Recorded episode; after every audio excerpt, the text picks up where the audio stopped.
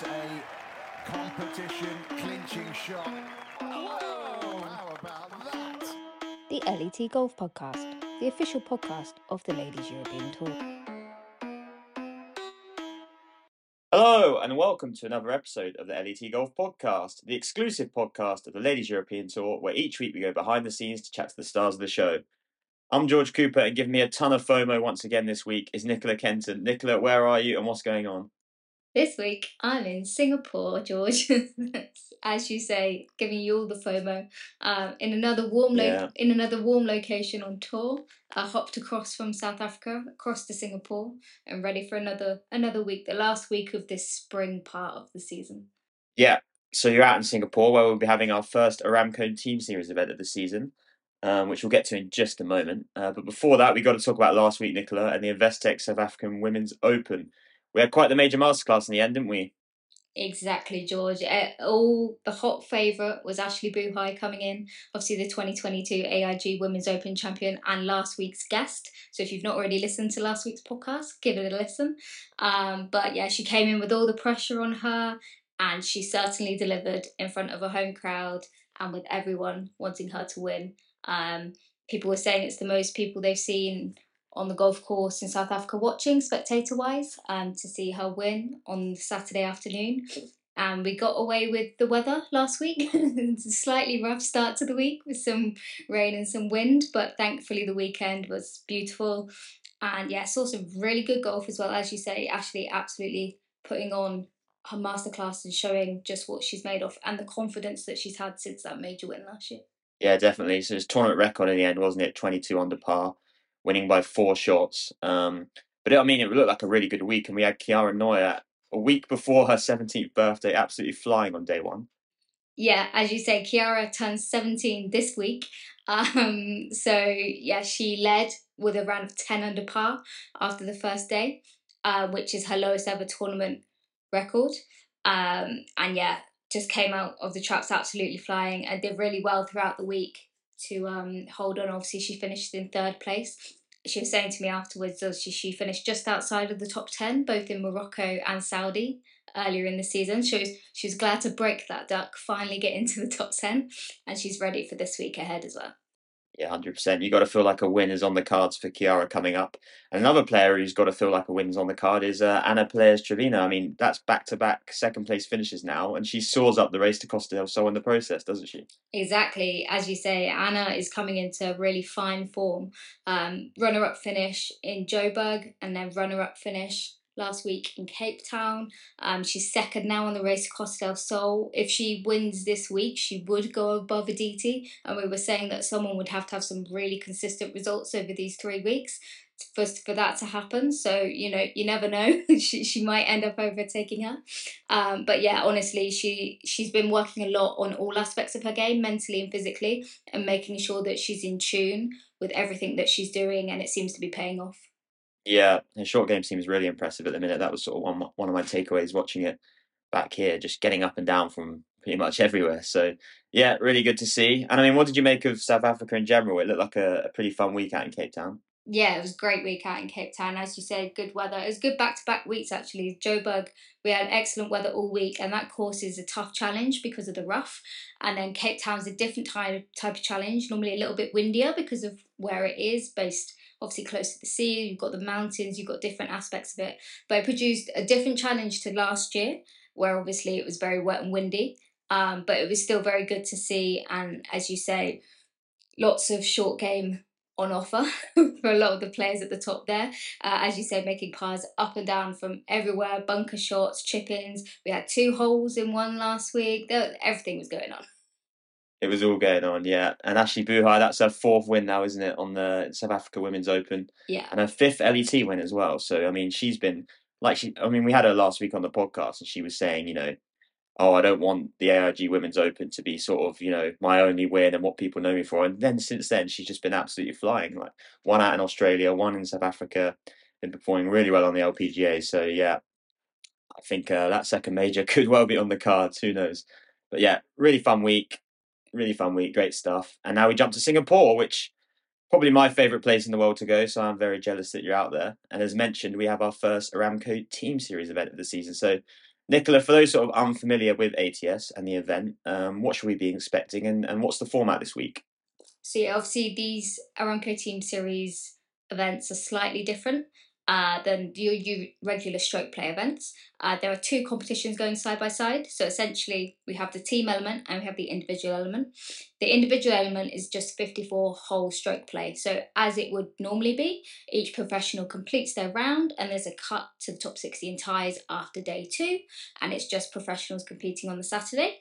However, the team element also takes place over the first two days, where the team contains three professionals and one amateur and it's basically best two scores count towards the team score.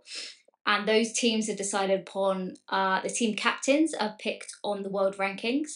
So the top 26 captains based on the world rankings last week. And they get to pick one player in the draft, which happens pre tournament. So that first player, the captains pick in reverse order. So the 26th ranked captain will pick first, and Lydia Ko, who is world number one and first ranked captain, will pick last. And then a third player professional gets assigned randomly to each team, and then an amateur also gets assigned randomly to each team. So, yeah, the team competition ends on Friday evening, uh, but then all eyes are on the individual come Saturday. Nice. That's a cool, cool format. It's sort of like being back at school, isn't it? the, the picking. Um, you mentioned Lydia Ko there. She's obviously uh, leading the field this week as as the world number one. Um, but it is a strong field. Who else will be teeing up? As you say, yeah, Lydia Ko, world number one, and off the back of her ASLI win, obviously on the LET a few weeks ago, we've also got Danielle Kang in town. Um, as well as obviously, as we've mentioned, some of the top LET players, including 2022 Race Costa del Sol champion Linn Grant, also guest of the podcast. Um, you mentioned Anna Chiara from last week. They're both in the field, as are Magui Simmermacher and Kaleigh Telfer, a South African from last week who finished in the top 10. She got herself a spot this week. So it there's definitely a lot of players to contend with, but also a lot of former champions in this format um, of the those players who've won the individual title before. I think we've got five or six champions um, from over the past two years in this format. So we'll see what they can do. Yeah, and I guess that brings us nicely on to our next guest, doesn't it? Who, uh, well, she knows all too well about winning an ATS event. Uh, so, Nicola, who did we chat to this week on the pod? We were delighted to chat to Manon De Roey of Belgium, who, as you say, won the individual title at the Aramco Team Series Bangkok this time last year. Um, that was her maiden title on the LET. She'd been so close a few times before, um, but Bangkok she ended up winning by three strokes in that hot and humid conditions over there, and um, yeah, basically secured secured a made, made an LET win. And we spoke to her all about that and a few other things, including you know field hockey. She loves hockey. She loves the Olympics. Life on the LPGA. She'll be starting that soon. So yeah, just a good old round chat with Manon. That's great. So this is uh, Manon De Roey on the LET podcast. Manon, welcome to the LET Golf Podcast. Thanks for joining us today. You're welcome. Thank you for having me. It's been a few weeks since you played on the LET, so we just thought we'd start off with ASLI um, back in February and just talk about your feelings of obviously that final day and the 63 that you had. What was it like? Obviously, you told me at the time that you were shaking on 18 with your eagle putt. um, but what was that whole week like for you? Yeah, I mean, um, I always had a really good time in Saudi and at Royal Greens. Uh, we had a couple tournaments there in the past, there's some team events, and I think I have a pretty good record on that course. Um, so I always love coming back to there. And I mean, having such a big tournament there that week, um, I really wanted to do good, uh, and I did. So yeah, I was I was very happy with my performance all week. And obviously, you had those two rounds specifically on the Friday um, before it got windy. obviously, that front nine of yours, and then the Sunday. Is that some of the best golf that you think you've ever played? Yeah, I mean, I feel like throughout your career, you always have like um, some days where everything just works. Uh, you look at a putt, it goes in. Um, every shot you try to hit works out. Um, so I think, yeah, like those few rounds I had, yeah, I think it's be- one of the best balls I played. Yeah, I was very steady and very confident about my shots I did, and um, yeah, so it all worked out. And obviously, it was the basically biggest paycheck that you've ever had. Yes. Have, have you had a chance to kind of process that and the fact that obviously the, the money that was on the line at that tournament? I mean, I never really, I mean, I know it was a big tournament and I really wanted to play good there, but I never thought about the money during the round or during the tournament. Um, but afterwards, I feel like it didn't really sink in the day I finished. Only when I got home the next day, I kind of realized that it's a big deal and like I did, I mean, I did a pretty good job between the, I mean, between such a good player is like top in the world. Um, and then it kind of like sunk in a little bit. Yeah, it was certainly a great week for sure. I know we enjoyed being there as well. Um, so on today's episode, and one thing we like to do is we sort of like to have our guests take us through their their golfing journey. So if you don't mind, we're going to sort of go back to the beginning, Manon, and you growing up in Belgium. Sort of how did you get into golf? Um, what are sort of your earliest memories of playing golf? Um, yeah, I actually only started playing golf when I was 12. Because I, I mean, I said in the past probably a few times already that I used to play field hockey um, for a long time, for 13 years. Um, and I think that definitely helped me with the golf when I first started. My first shot was 100 meters straight. Um, so I thought I should try this out. And um, yeah, so it, it went actually really fast in the beginning. And um, my dad and my brother, they were first to start golf. And so I went along and yeah, I picked it up pretty fast. And they were quite good uh, field hockey players themselves, weren't they? Yeah, my brother was a very good hockey player as well. Um, he was in the first team, uh, in the national team. Um, my dad, I mean, my whole family is actually really a sporty family. Like my dad used to play volleyball and tennis on high level and skiing. We did skiing quite a few times in, in winter breaks. So we're all pretty sporty people, I think. Yeah, no, that's great. So obviously being in Belgium though, what was sort of the golf scene like as a junior there? I was in a club where it was like an open golf kind of thing, so everyone could just come and hit some balls there. Uh, and it, when I started, there were a lot of uh, kids from the same age that started at the same time, so that was really nice. Um, so I never really had a problem with getting into golf or like going to practice because there was always friends of mine that they were already there and they were also practicing all the time. So um, that was really nice because I I feel like now in Belgium the younger generation they have more other interests at the moment like instead of coming to the golf course because their friends do other sports or they're interested in other things. So um, for me that was not the case. So i i really got into golf really fast and i really enjoyed it. So it wasn't like oh, i have to go to the lessons now or something so i really looked forward to that all the time so yeah Yeah, that's great. And obviously, so you started at twelve. Like, when when did it sort of, you know, when did you realize that okay, I could really make a career out of this? Like, I could be a professional golfer. Did you want to always be a professional golfer as well? I guess. I actually never thought of becoming a professional golfer, to be honest. Um, so I combined golf and hockey for a long time, for until I was 18, and then I went to the States because I got a scholarship there um, for golf. So I stopped hockey, unfortunately. But um, and then in college, I kind of like I won two college tournaments, and I realized maybe I should give this a try. Because if I wouldn't try it, I, I might regret it later. So um, yeah, that's kind of how it went, and we're still here, so it's going well. And you just mentioned the fact that obviously you moved to New Mexico to go to college. What was that decision like? As you said, you got a scholarship, but um, what was the process of getting that scholarship and making the move to the States? Yeah, so some friends of mine that are a bit older, they already did the step before me, kind of. And so they talked about it, how great it was, and you could still practice a lot and get a degree at the same time. So I thought that was pretty cool. And um, so before that, I still played a lot of tournaments in Europe, and some of the coaches from the States, they come over to Europe sometimes to scout for players. Uh, and that's where I kind of met my coach, um, and we got in touch, and um, I did a visit. I also visited two other universities, Colorado and Georgia State.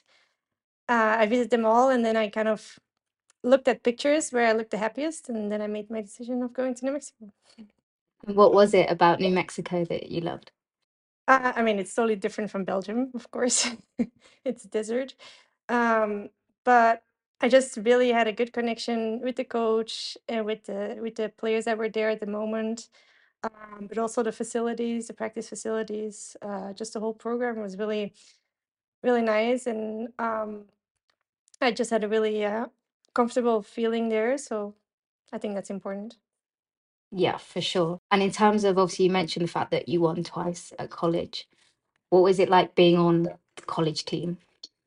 I enjoy it really much. I mean, it's great playing in a team. Like if you have other players that are in the same position, because we had a very international team there as well. Um, so we were all kind of far away from home, uh, in the same position. Um, so we kind of like supported each other and just be able to have success in golf and in studies. Um, it was just really nice. And I would, I mean, I would tell everyone, like younger girls from Belgium as well or other countries, that's a great experience. You should definitely, if you get the chance, you should definitely do it. And how much do you think it prepared you for professional life as a golfer? Um, I think it definitely helped me. Um, I think if I would have stayed in Belgium, the structure is not the same as in the States. I mean, everything is done for you, everything is organized for you in the States. Uh, you get to play with the best amateurs in the world from all different countries and from the States as well. So um, I think it's a great way to see where you stand with your level. And it prepares you the best for if you want to become a professional to play professional golf, I think. And obviously, you then made the move back to the LET to go to Q school. Yeah, my first Q school, it's a long time already. It's eight years, I think. Yeah. Um, very stressful. Q school is very stressful. But I think I had half a status my first time I played Q school. So I couldn't get into a lot of tournaments. So I kind of played a bit on Access as well. Um, and then, yeah, so I didn't keep my car. So I had to go back to Q school. And I didn't make it at all. I didn't even make the first week, I think. So I went totally on LET Access. Um, so I wanted to finish top five there, and I did. That's how I got my full status on LET, uh, and I kept it since then. So uh, that was that was very very hard the first few years on tour. Um, I didn't think I was gonna keep going. I mean, to keep going, but um, I I feel like every beginning is tough. Like my first year in college was also very tough. Um, so yeah, on Access, it was a great way to kind of prove to myself that I'm here to win and that I can do this and I want to finish top five. And so I had a great year on Access that year as well. So um, that was fun. And I guess that was sort of a huge confidence boost for you, right? I mean, dropping down and winning three tournaments. Like, how much did you actually learn from from that process?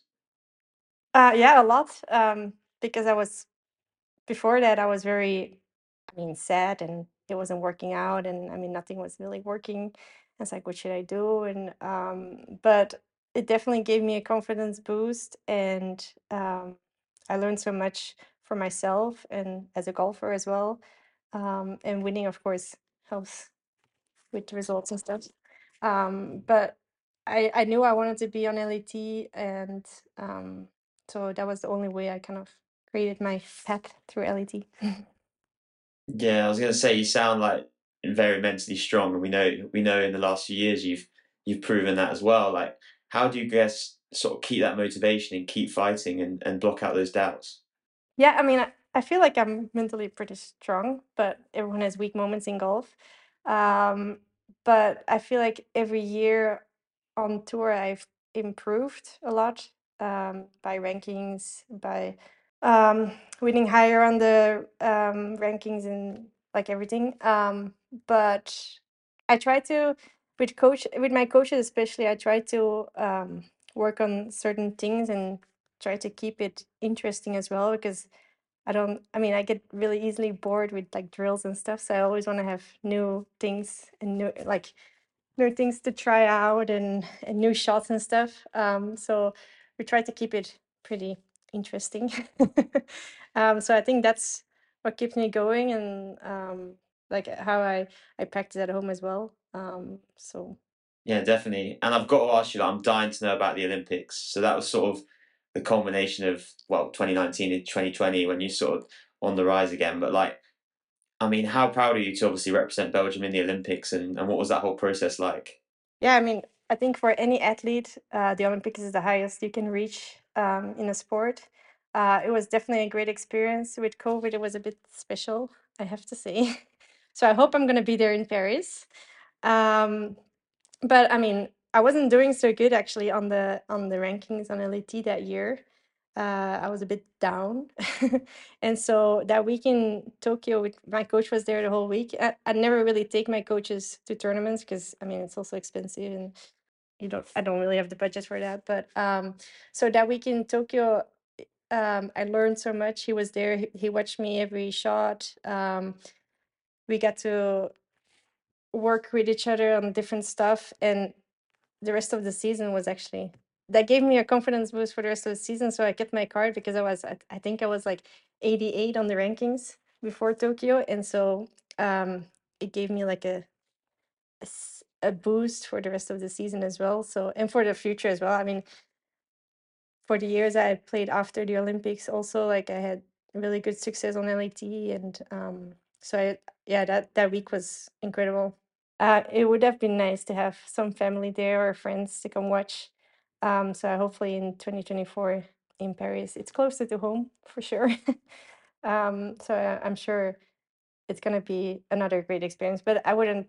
I mean, I had a tattoo. I I got a tattoo as well um, from the Olympics, like last year.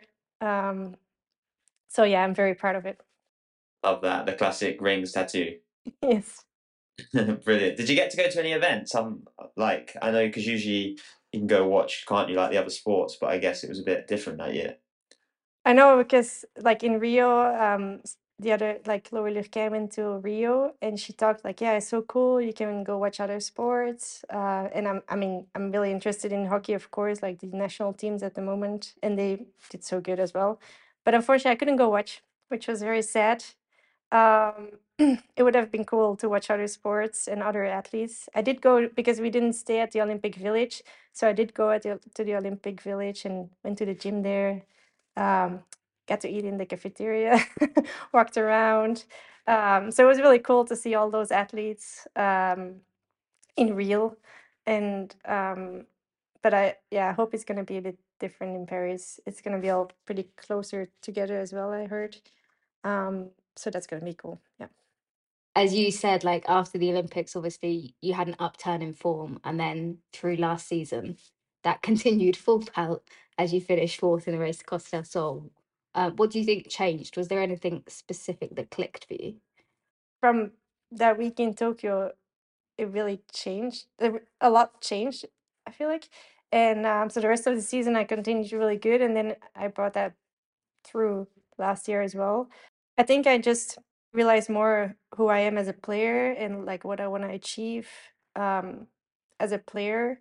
And so I think I got a bit more mature on that part as well. And I think that comes with better results and confidence in tournaments. But I, f- I feel like I'm very comfortable on LET tournaments at the moment. Um, so that's good, I think.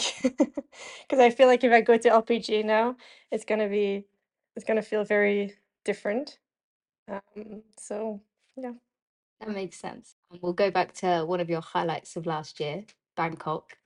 Talk us through getting over the line and getting in the winner's circle on the LET for the first time. Yes, finally. I waited so long for that moment. I came so close so many times.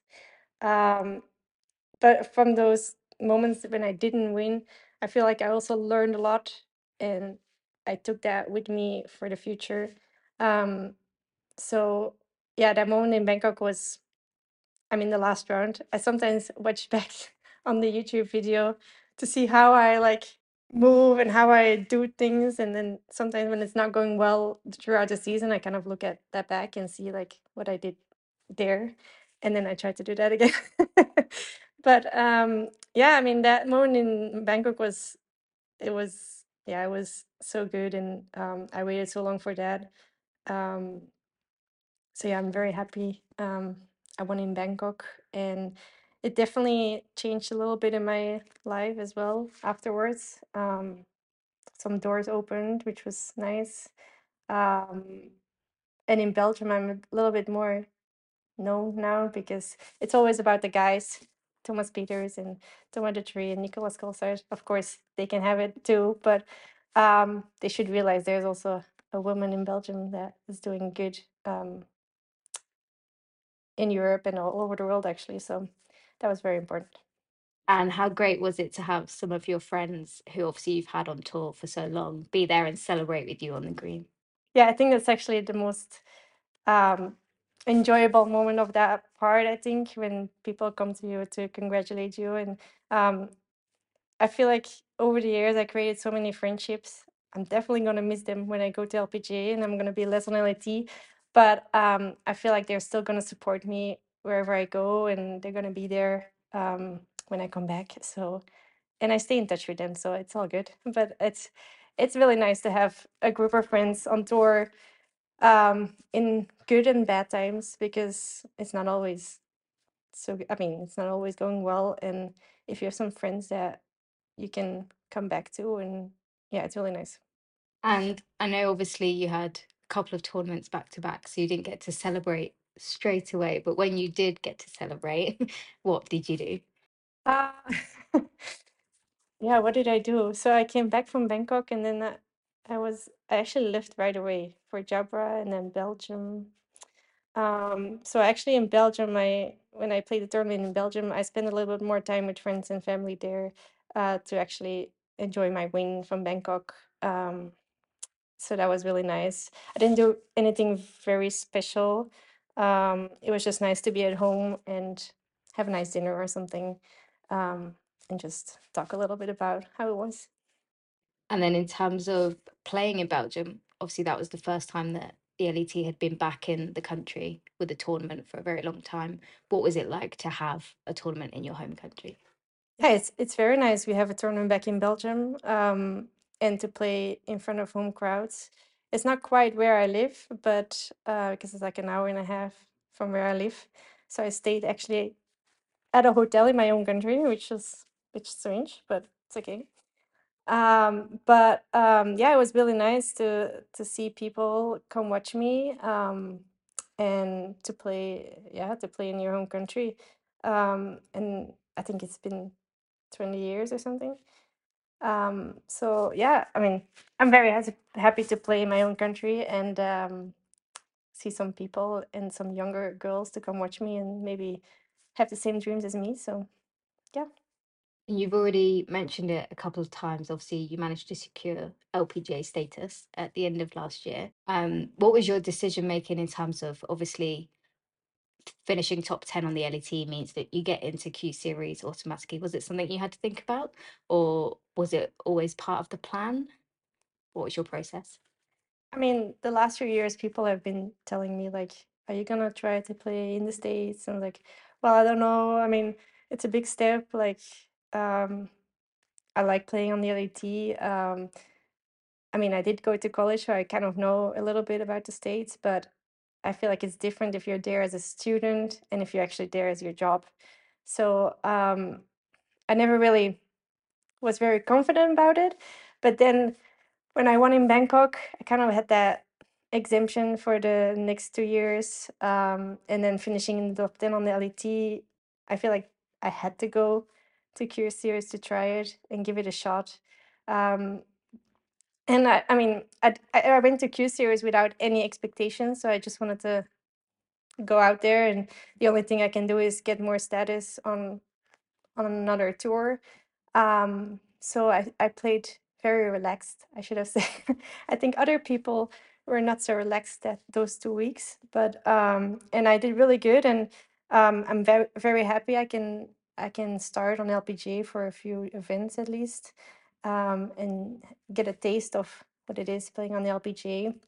Um, so I'm very excited to go over there and see what I can do, and um, I think I will try to keep my card on LPGA as well this year, which is one of my goals because of the exemption I have on LET. I can always come back. Um, so yeah, I'm I'm excited to start a new adventure. It's gonna be different. I feel like a rookie again, but um, it will be fine, I think. And You just mentioned your goals. How have your goals changed now that obviously you're going to be playing a bit on both tours? How do you assess a season when you start knowing, okay, I can play in these events on this tour and I can play in these events on this tour? Yeah, it was really hard to set goals this year for myself, I think, because if you play on two tours, it's kind of hard to set like ranking goals and and all that stuff. So that one goal I want to I want to keep my card on LPGA because I feel like if I can play on LPGA for a few years, that's gonna, I mean, definitely help.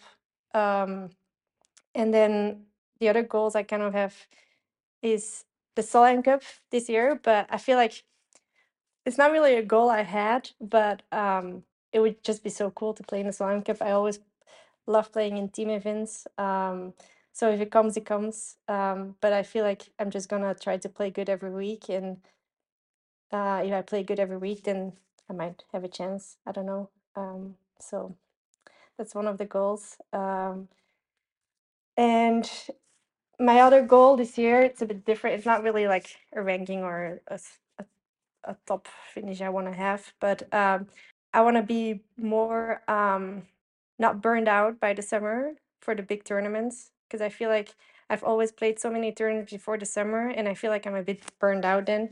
And so this this year, I really want to stand there at the big events um, and perform well. So that's one of my goals this year that I want to have. Um, play better in the bigger events and kind of work my way up to like any big event kind of thing. Yeah.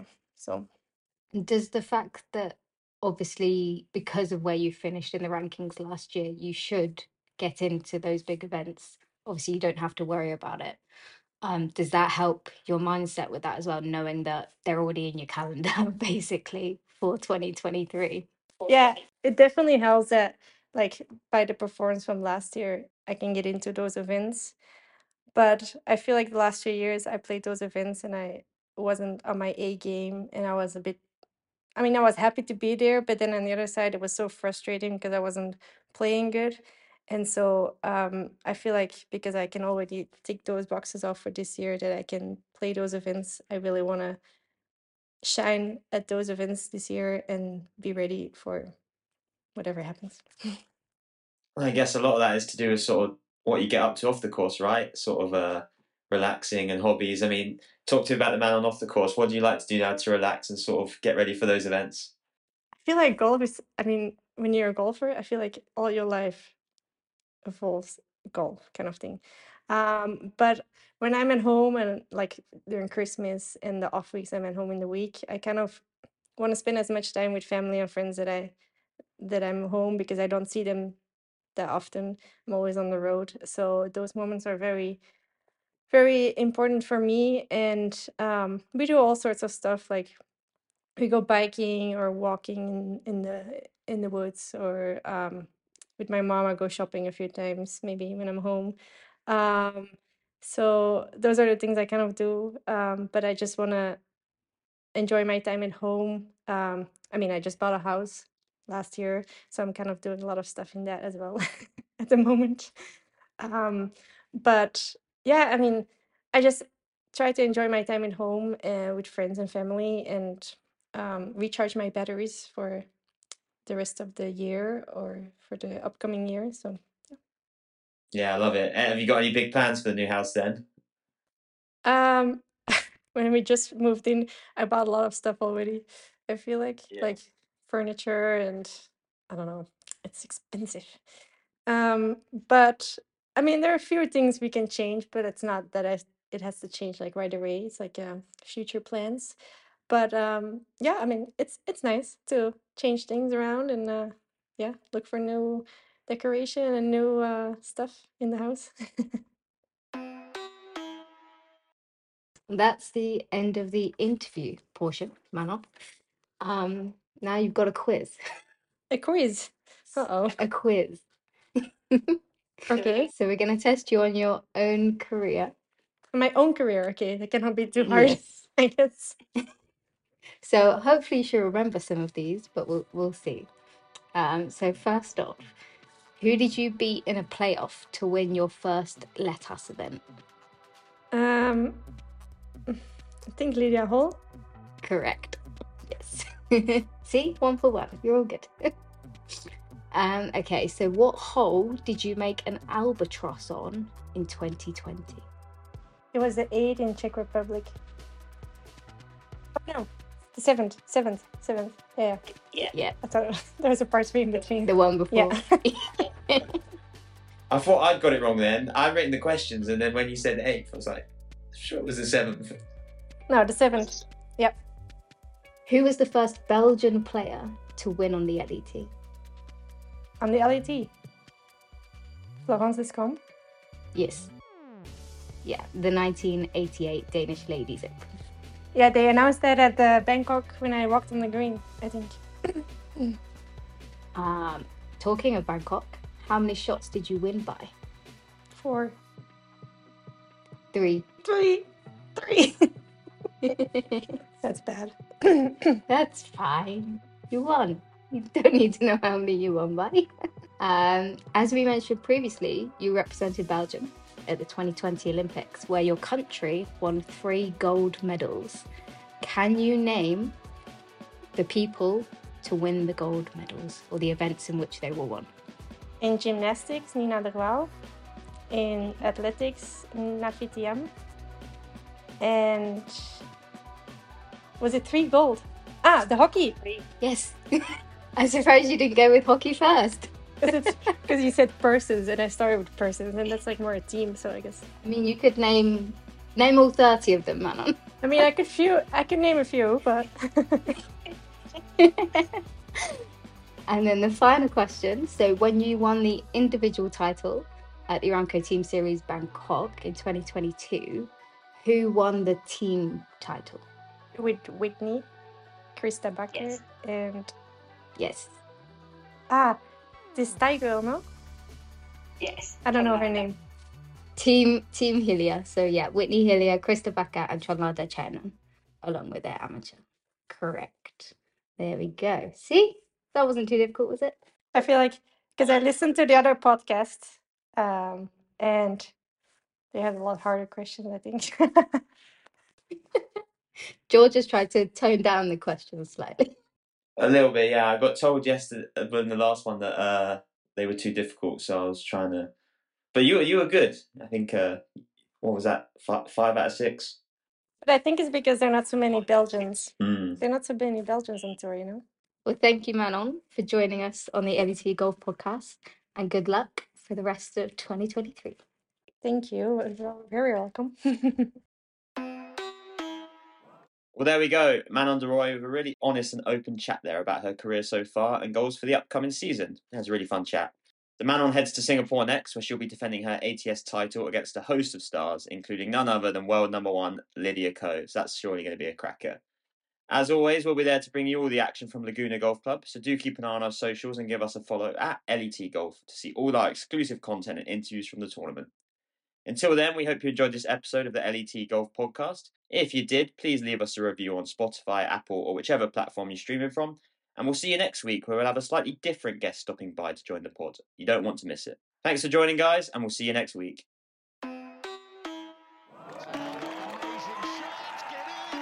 It's a competition clinching shot. Whoa! How about that? The LET Golf Podcast, the official podcast of the Ladies European Tour.